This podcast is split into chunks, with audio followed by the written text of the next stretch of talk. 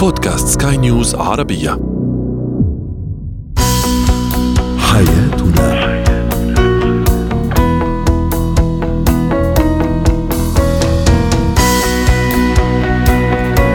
مستمعينا الكرام أهلا بكم معنا إلى حياتنا فضاؤكم اليومي الذي يعنى بشؤون الأسرة وباقي الشؤون الحياتية الأخرى والذي يمكنكم الاستماع إليه عبر منصة سكاي نيوز ارابيا dot com slash podcast وباقي منصات سكاي نيوز العربيه الأخرى شاركونا عبر رقم الواتساب 00971 561 886223 معي أنا آمال شاب. اليوم نتحدث عن أبرز مشاكل والخلافات خلافات الأزواج في الغربة تحديدا. أيضا آه، ما هي خطورة آه، إشراك الصغار في مشاكلنا نحن الكبار سواء مشاكل الأهل الاب الأم حتى الإخوة أيضا؟ العائلة ما خطورة أن يسمع الطفل لهذا النوع من المشاكل؟ وأخيرا اتيكيت كبار السن.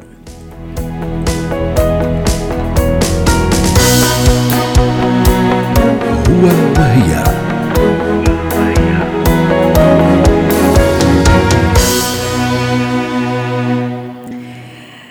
اليوم سنتحدث عن الأبرز الخلافات والمشاكل التي تبرز في الحياة الزوجية عندما يكون الزوج والزوجة في الغربة. طبعا قد يضطر تضطر بعض العائلات للاغتراب لتحسين الوضع المادي أحيانا أحيانا بغية الدراسة في أسباب كثيرة تجعل بعض العائلات تفضل أو تختار الغربة كطريقة عيش لها مناسبة لها. دعونا نتعرف على هذا الموضوع مع دكتور محمد عسام محو الخبير والمدرب الأسري. يسعد أوقاتك دكتور محمد. أهلا وسهلا فيك. معنا مرة أخرى اليوم في حياتنا موضوعنا اليوم مشاكل الأزواج في الغربة. كان هذا في الحقيقة سؤالنا التفاعلي ما هي أبرز مشاكل وخلافات الأزواج في الغربة؟ دعني أستعرض بعض التعليقات فوزي يقول تقسيم النفقات أيضا بين الزوج والزوجة يراها من بين المشاكل مشاكل الأزواج في الغربة، أيضا حرية المرأة للأسف فكرة تحاول بعض السيدات أيضا خاصة في الدول الغربية.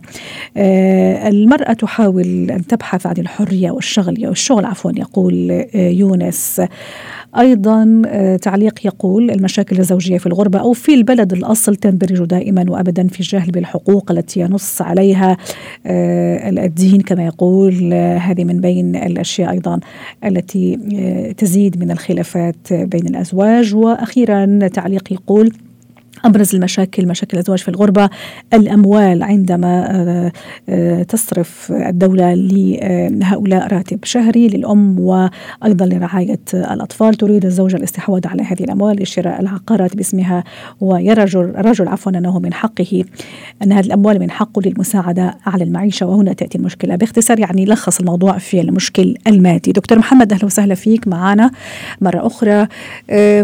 ما هي أبرز المشاكل التي تطفو على السطح عندما في الغربة عندما يكون الزوج والزوجة عايشين مع بعض. لكن في بلد مش بلدهم مثل ما أشرنا في البداية تعدت الأسباب ونتيجة واحدة للغربة أنه الابتعاد عن الأهل والحياة الاجتماعية في البلد الأصل. حياكم الله وبالفعل سعيد بلقائك من جديد. بالمناسبة هناك ثلاث أنواع من الاغتراب يمكن الحديث عنها. أولها والذي ذكرته وهو الأكثر شيوعا وهو اغتراب كلا الزوجين أو اغتراب الزوج فقط وحده. وحديثنا اليوم لا الاغتراب يا دكتور محمد لما يكونوا هم يعني هو وياها مع بعض لكن في بلد غير بلدهم. يعني اغتراب زوج كان عندنا هذا مرة عملنا عليه حلقة طويلة عريضة وحكينا على الموضوع. أنا فقط أفند الموضوع لكي أصل إلى ما طلبته حضرتك. عموما والاغتراب الثالث الذي الذي كنت أتكلم عنه هو اغتراب الزوجة وحدها وهذا غير موجود في عالمنا العربي فعليا. عموما عندما يكون الزوجان كلاهما في مكان ما بعيدا وحدهما فأنا لا أسميه اغترابا كاملا. هذا ما يسميه علماء النفس بالاغتراب الناقص أو بنفس الاغتراب. لماذا؟ لأن يعني عرفت لماذا أنا بدأت بالمقدمة؟ ثلاث اغترابات لكي أصل إلى هنا. لاصل أن هذا الاغتراب عادة ما يعتبر أن حلوله سهلة، حلوله ليست صعبة، بما أنهما معا فالأمور يجب أن تكون سهلة من ناحية أن هناك من يأتي في آخر الدوام أو في آخر اليوم إلى زوجه. الذين كلموك أو أرسلوا رسائلهم أو تعليقاتهم أرى أنهم لخصوا الموضوع أكثر بجوانبه المادية اللوجستية التطبيقية دعيني اسميها. أما الحقيقة أن هذا الأمر نفسي بحت قبل أن يكون أي شيء آخر. لا شك أن هذه الأمور التي ذكروها مهمة لكن أكثر برأيي وهذا ما تقوله الإحصائيات كذلك أكثر ما يعانيه الزوجان هو طريقة إدارتهما النفسية لهذه العلاقة كونهما كلاهما بعيدان في بلد ما. تماما. هما الآن مثلا حضرتك عم تشير دكتور محمد إلى انه الابتعاد ربما عن الأهل الأصدقاء عن الحياة الأهل الوالد الوالدة. صحيح. ربما يفرض على كل من الزوج والزوجة أن يدعم كل واحد منهم الآخر وهذا اللي يعرف بالسند يعني.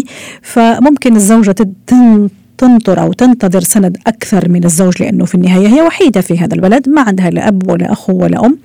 وهو نفس الشيء ينتظر السند والدعم وممكن هون تصير شوية مشاكل وتصير شوية اختلافات. يعجبني قول أحدهم أنت خطفت زوجتك بإذن أهلها. يعني هذا نوع من الخطف لكنه بإذن ماذا؟ بإذن الأهل، أنت أخذتها من بلدها من وسط عائلتها ومرحها وشغفها ومن بين أصدقائها وأهليها. وقلت لها تعالي معي. بالتالي أنت ماذا؟ أنت لم تعد الزوج. هناك لما كنت عند أهلها كنت مجرد زوج.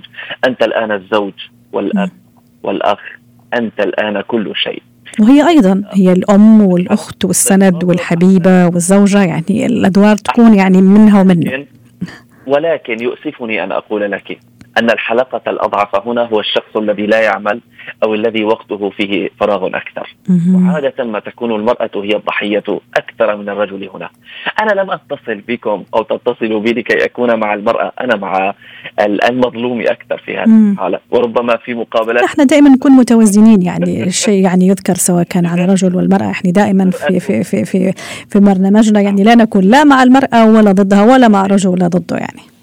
صحيح. لذلك لذلك أحببت أن أسلف لمن يسمعني أننا بالفعل هنا نريد أن نفند الموضوع بشكل علمي. طيب.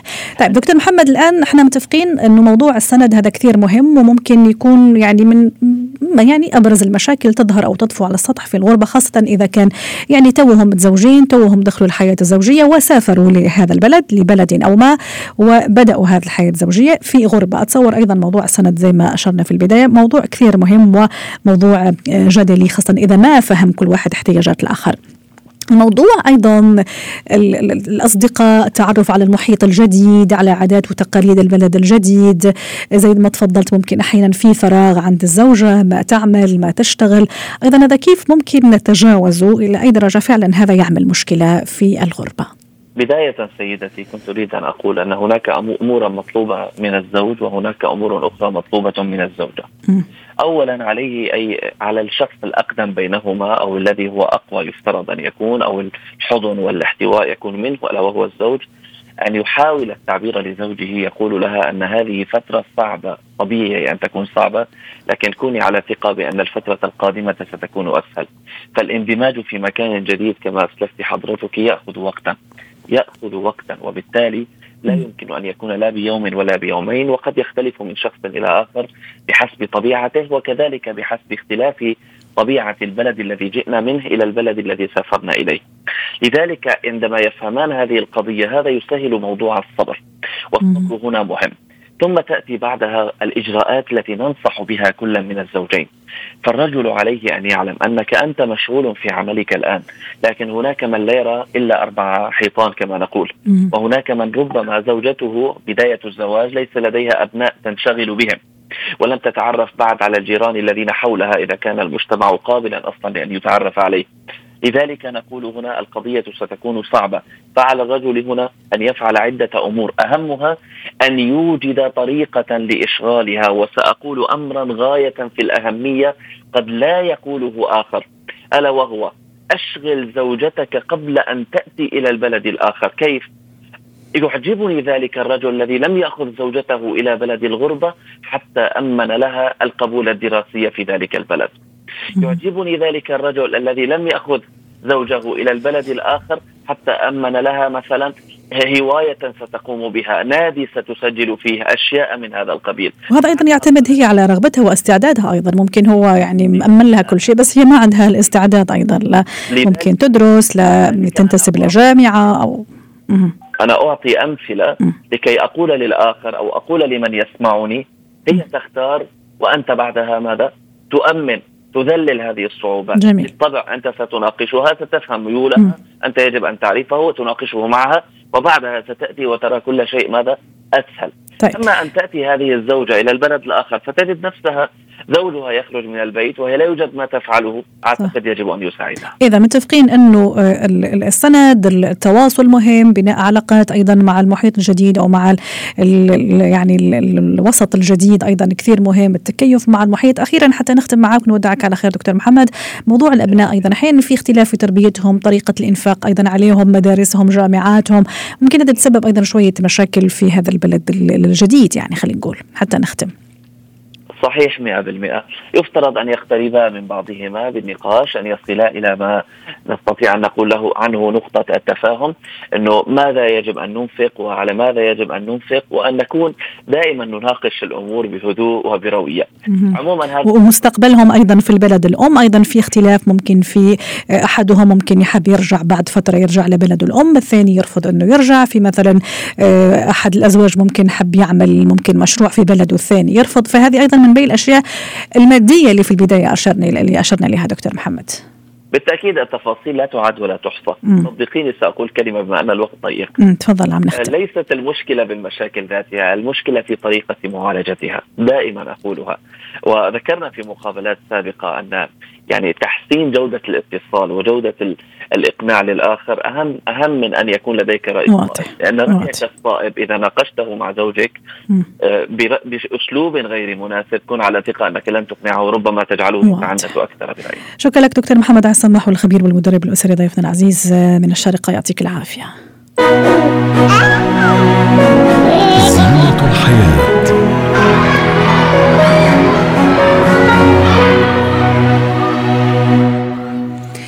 لا شك أن البيئة الأسرية والاجتماعية مهمة جدا لبناء شخصية الطفل كما أنها أيضا تشكل خطورة إذا ما أحسن ذلك وتهدم شخصية الطفل. اليوم نتحدث عن خطورة إشراك إشراك الكبار همومهم ومشاكلهم مع الصغار. شو ما كانت الهموم شو ما كانت هذه المشاكل أيضا.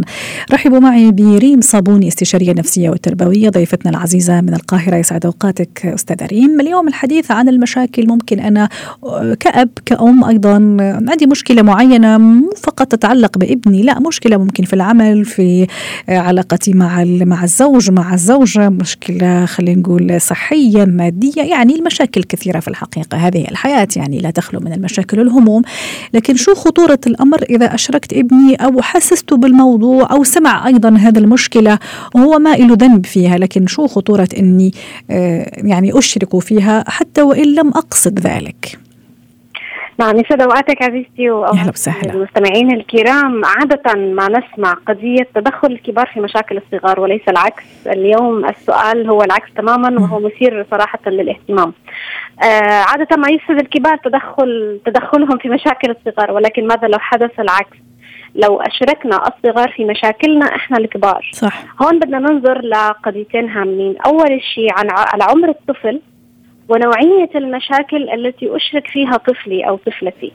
طبعا أنا آه لما بدي آه أحكي كأم مضغوطة آه أعاني من المشاكل أو كأب مضغوط لكن دائما الفضفضة تكون عند النساء أكثر عموما عند السيدات أكثر من الرجال يعني. فعادة نلحظ هاي العادة يعني. نحن بنحكي لأطفالنا يمكن من باب الفضفضة. أو قد نكون عم نحكي مع أحد الكبار في حضور الأطفال. إذا نحن هون لازم ننظر لعدة جوانب لهذا الأمر. هل أولا هذا الطفل هل يعني من المنطق أني أنا أفضفض لطفل صغير مثلا في عمر الثالثة؟ أعتقد لا ما في حدا كبير ممكن يقوم بهي بهذا الأمر. أو ممكن يحدث على سبيل الخطأ. سبيل الخطأ كيف يعني؟ أنه تكون السيدة الأم آه تفضفض لزوجها لصديقتها لقريبتها لأحد معارفها. وفي حضور الطفل. الطفل يستمع الآن. طيب هل هذا الطفل يعي ما يقال أم لا؟ هون كمان بدنا ندخل بإطار آه، آه، الوعي عند الأطفال. هل يوجد إدراك أصلا قبل سن الثالثة أو قبل سن السنتين ونصف؟ أحيانا أستاذة ريم مو فقط أنه تفضفض أو تحكي أحيانا ممكن تبكي. تغلبها دموعها ممكن تدخل في نوبة من البكاء. وحين تشوفي الولد كيف يطالع في أمه ممكن حتى يجي لعندها سواء بنت بنوتة ولا ولد ممكن حتى يمسح دموعها. ممكن عرفتي كيف يعني حنحن عليها بين قوسين. فأتصور أنه هو, هو عم يفهم أنه في شيء عم بيصير لهذا الأم القريبة يعني أقرب الناس له وحتى ممكن لهذا الوالد ممكن ممكن اللي زعلان داخل في غو في نوبة غضب وما إلى ذلك. يعني هون نحن عم نحكي يا إما كان فعل مقصود أو غير مقصود. مقصود يعني هل هو فعل واعي مقصود أنا افضفض أو وأنا أشرت في البداية سواء كنا قصدين أو لم نكن نقصد ذلك يعني. نعم إذا كان غير نقصد يبقى هون حدث أمر آه، خارج عن إرادتنا. يبقى هون صار في عنا خلينا نقول انهيار رغم عن إرادتنا. مثلا آه نحن عم نتحدث هون عن أم مثلا انهارت بالبكاء أمام طفلها. فهل هذا أمر مقبول؟ أسمح لنفسي أن أفعل ذلك أم لا؟ إذا كان غصبا عنك أنا ما راح أقدر لومك أنت كأم انهرتي غصبا عنك قدام أطفالك. لكن حاولي أن لا يحدث ذلك أمام الأطفال. ليه؟ تماما. لأنه الأطفال بطبيعتهم لا يستطيعون تقدير حجم المشاكل وفهم آه، أبعادها لانهم لسه لا يزالون لا يمتلكون الإدراك الكافي نحن كالبالغين. فلذلك هون ممكن يحصل أصلا بكل سهولة وبساطة تروما تروما عند الطفل يعني صدمة نفسية. آه وقد يصل الأمر إلى آه لوم أنفسهم. أنا المشكلة أنا أكيد السبب أنا أنا من فعلت ذلك. أنا المتسبب في هذا الأمر. آه وممكن كمان نحن هون نحكي عن آه آه جدال الذي يحصل أو التعنيف الذي يحصل المتبادل بين الزوجين أمام الأطفال. يعني ممكن يكون كمان هذا آه، أمر خاطئ وقد يتسبب بمشاكل نفسية، لكن هل على الإطلاق هذا الأمر سيسبب مشاكل نفسية؟ يعني أنا بخاف المستمعين الآن يظنوا إنه أي مشكلة أو فضفضة حدثت عن طريق الخطأ فإذا هي حتما أوقعت في نفسية الأطفال خلل ما. لا أنا هون بدي أقول إنه من الممكن إنك تشاركي طفلك مشاكلك البسيطة الاعتيادية. يعني مثلا ماما أنا عندي صداع الآن آه، تعبانة شوي آه عشان هيك أنا حاسة إني أنا متعبه مشان هيك شفتني عم ببكي. اذا حاولي تفسري لطفلك التفسير البسيط الذي قد يستطيع أن يستوعبه. لا تحاولي تشاركيه بتفاصيلك الدقيقة والعميقة.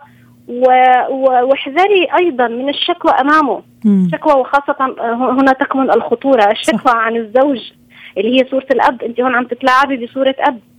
فانتبهي اذا اذا إلى هذا الأمر إذا كانت مشاكلك مع زوجك مثلا. واحيانا السداريم مو فقط بيني وبين الزوج أحيانا يحدث أيضا ممكن يعني مش مقصودة أكيد. يعني مثلا أنا في في في جلسة معينة ممكن نحكي على مشكلة ممكن صارت في العائلة الكبيرة. يعني مو شرط بيني وبين الزوج عرفتي كيف؟ فلانة فلان عندها المشكلة الفلانية طلقت مدري إيش زوجها عرفتي كيف؟ فهو يعني هو عم يسمع أستاذ ريم فايضا إلى درجة هذا عم تعمل له يعني شوية يعني خربطة في في الحقيقة يعني في, في وأنا هنا دائما يعني يعني آه، أتحدث إلى جلسات السيدات النساء التي عادة ما تحدث يعني آه، في مجتمعاتنا العربية. متعودين عليها فنجان قهوة مع جارتي. فأنا اقوم فضفض لها وأنكت لها كل شيء. مشاكل حصلت معي مع زوجي مع أقربائي مع فلان مع علان. دون أن آه، صح. أراعي الانتباه أن هنالك أطفال يلعبون في نفس المكان. صحيح. وبعدين لما يسمع تقريبا نص الحكاية بطلب منه إنه يغادر المكان. اي أيوه بنتبه بعد فترة يعني من الزمن ويكون خلص. يعني أنا كنت حكيت ومشي الحال. وهو خلص سجل في ال hard disk تبعه وبعدين يجيني بعد شهر يمكن أو شهرين يسأل سؤال. أنا أستغرب له لكن في الحقيقة عنده علاقة بالشيء اللي سمعه المهم حتى نختم أستاذ ريم إنه أكيد لازم نكون كثير حذرين. ما نشرك أطفالنا بمشاكل الكبار وزي ما تفضلتي وإن حدث ممكن أعطي له تفسير يعني منطقي للأشياء البسيطة اللي أنا عم تصير لي. حتى نختم مع حضرتك. نعم. بالضبط تماما يعني م. أتمنى فعلا أن نكون أكثر انتباها لهي الأمور لانها ابدا مش بسيطة الأطفال عندهم لا وعي صح. بس وعي يتخزن باللاوعي قد لا يدرك آه، تفسيرات لهذا الأمر لكن قد يظهر فيما بعد. شكرا لك أستاذة ريم صابوني الاستشارية النفسية والتربوية ضيفتنا العزيزة من القاهرة وأتمنى لك يوم سعيد.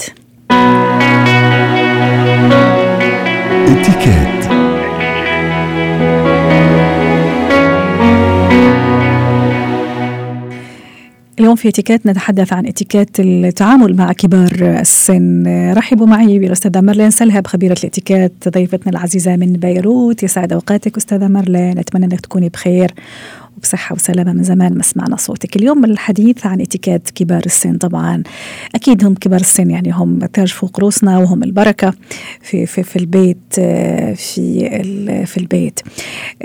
كيف نتعامل مع كبار السن؟ ست مرة سواء أب أم جد جدة حمات يعني والد الزوج والد الزوجة وحتى ممكن الناس اللي نلتقيهم ممكن في حياتنا اليومية أيضا. نعم. تحية لحضرتك وللمستمعين. آه ما في شك إنه إذا بدنا نختصر كل الاتيكيت تبع الكبار بالسن هو الابتسامة هي العلاج للكبار بالسن. هو يشوفوا هالوش البشوش يعني بالحب يعني يحسوا إنه نحن مش مزعوجين منهم. هيدول أهم شيء. هلأ شو النقاط؟ تيحس هال الشخص المسن بالاحترام في ثلاث أربع نقاط مش أكثر من هيك بتلاقي إنه تعطيه قيمته للشخص. أول شغلة بدنا نتعامل معه مثل ما قلنا بهدوء وتهذيب. هيدي أهم شيء لأنه بعض الأوقات الصوت العالي بننجبر أوقات نحكي مع المسن بصوت عالي بس المهم مش بعياط ما فينا نعيط عليه. دغري هو بضيع ال control تبعه ما بيعود بيقدر يعمل صح. control على حاله. ويصير أيضا حساس زي ولد صغير أيضا أستاذة مارلين؟ نعم. متحسس نعم. الموضوع. اكزاكتلي اكزاكتلي ولد صغير بحساسية عالية. مفرطة. يعني يمكن ولد ولا يمكن ولد صغير ما يكون عنده هالحساسية العالية قد الإنسان المسن. دائما دائما لازم نتوجه له آه بكلام مفهوم. وهون خليني فوت بالنقاط اللي هي أهم نقاط للإنسان المسن أول شغلة ما بحب النصايح. بدنا نبعد عن النصايح. ما في إنسان رب عيلة أم كبر بالعمر كل الوقت نحن نعطيه نصايح إلا إذا هو طلب. منا. في شغلة كثير مهمة وهو كثير بقدرها حتى لو كان ضايع لما نحن منفوت ومنسلم أول شيء عليه حتى لو الشخص ساكن معنا بالبيت له احترامه. يعني بدي سلم عليه وبدي أنطر هو شو عم يرد لي السلام. اتسمع على اللي هو عم بيحكيه بعض الأوقات نحن بنعرف إنه المسنين آه بيوقفوا هيك بيعملوا مثل بوز صغيرة لأنه يا بيكونوا عم بيفكروا شو بدهم يحكوا يا إما نحن سألنا سؤال وهن حابين يجاوبوا عليه. هون بدنا ننتبه. نضل نطلع فيه. يضل يحس بالاهتمام إنه نحن عم نتسمع عليه ومعه كل وقته لو نحن مستعجلين.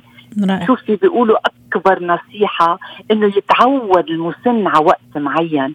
بتعرفي في كثير أنا بعرفهم عندهم الصبحيه مع المسن بتعطيه ما بقدر أقول لك قد إيه بتعطيه روح. صح. إنه كلهم مجموعين كلهم حواليه عم بيحكوا معه. وهون وعم يحكوا معه ومنصتين ست مرلان. يعني نعم. يعني يعطوه الإحساس إنه فعلا زي ما تفضلتي هو مدرسة للنصائح للخبرة للحياة اللي فعلا دعكته زي ما بيقولوا. ففعلا آه، ست مرلان هذه النقطه كثير مهمة. موضوع الالقاب أيضا ست مرلان طبعا في مسميات كثيرة. يعني آه، في في بلداننا كل واحد كيف ينادي مثلا لسته لجده للناس الكبار أيضا. إلى درجة مهم أيضا؟ وهذا محبب كثير لها لكبار السن. الإنسان خاصة نناديهم بالأسماء المحببة لقلوبهم يعني.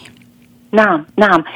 اللقب اللقب بعض الأوقات في بعض الأشخاص آه، بعتذر ما بيعرفوا إنه اللقب مش ضروري يكون آه، حكيم ولا مهندس ولا ضابط بالجيش.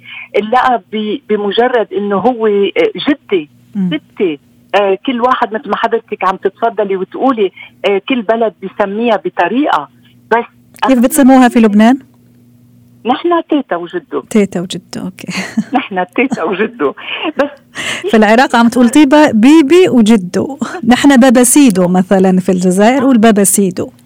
آه okay نحن لا تيتا إيه. وجدو. في الأردن ها شوفي هلا كل واحد كيف الأردن؟ ستة؟ سيدي وستي يعني في اختلافات بس جميل يعني هذا هذا المسميات صح؟ بس نحن هيئته مثل الأردن لأنه لما بنحكي عن الشخص لما بنعرف عليه مثلا بنقول لي آه، بقول ستي. هيدي ستي. بس لما بعيط لها بعيط لها تيتا. في اللي يقول عزيزة آه. كمان يعني في الأسماء كثيرة تختلف. نعم مم. فيهم بحبوا إنك تسميهم. أنا بعرف ست جارتنا بتحب إنه نسميها الحجه هي وأصغر بالعمر. هلأ حتى هي وضايعة. بتحب اسم الحجه بتلاقيها بتبتسم. قصدك ضايعه الناس اللي عندهم الزهايمر صح ست مرلان نعم. وهذا أيضا نعم. كثير مهم أيضا التعامل معهم ست مرلان في هذا السن يعني الصراحة الحساسة وفي هذا يعني المرحلة الدقيقة. نعم. نعم. هون بس بدي أقول شغلة خصوصا للناس اللي معهم الزهايمر حتى اللي معهم عندهم خرف. بدنا نركز على فكرة واحدة معهم. ما فينا نحكيهم مثل كأنه عم نحكي ناس عاديين. يعني هلا ونحسسهم انه إنه نسيوا إنه مغربطوا خربطوا بالكلام مثلا أو خربطوا بالمعلومة. لا ابدا. بدنا نتبع المعلومة تبعهم مش نقعد نعلمهم ونقعد نقول له لا ما هلأ كنا عم نحكي هيك وهلأ. ابدا. بدنا نركز على فكرة وحدة ودائما لازم يكونوا الجمل تبعنا كثير قصار صح. صح. مش مفروض هو. هلأ في شغلة خصوصا للناس اللي عندهم الزهايمر وهيك الضجه ما بحبوها. التلفزيون على صوت عالي بدنا ننتبه عليه. مم. الراديو على صوت عالي. وإظهار المساعدة حتى نختم ست مرلان عمي نعم. الوقت شوية إذا همنا. إظهار المساعدة هل اظهر المساعدة أو اظهر المساعدة لكبار السن آه، دائما وابدا ولا لا فقط إذا ما طلبوا حتى ما نحسسهم أيضا بالعجز يعني؟ أكيد أكيد ما في شك لازم نحن نساعدهم من دون ما يطلبوا. وحتى لما بتشوفي رجال شوي كبير عم بيوقف نحن مش نقرب عليه. إذا هو بحب إنه نساعده بنساعده بس نحن من دون ما يحس إذا بده غرض لازم نحن نعطيه.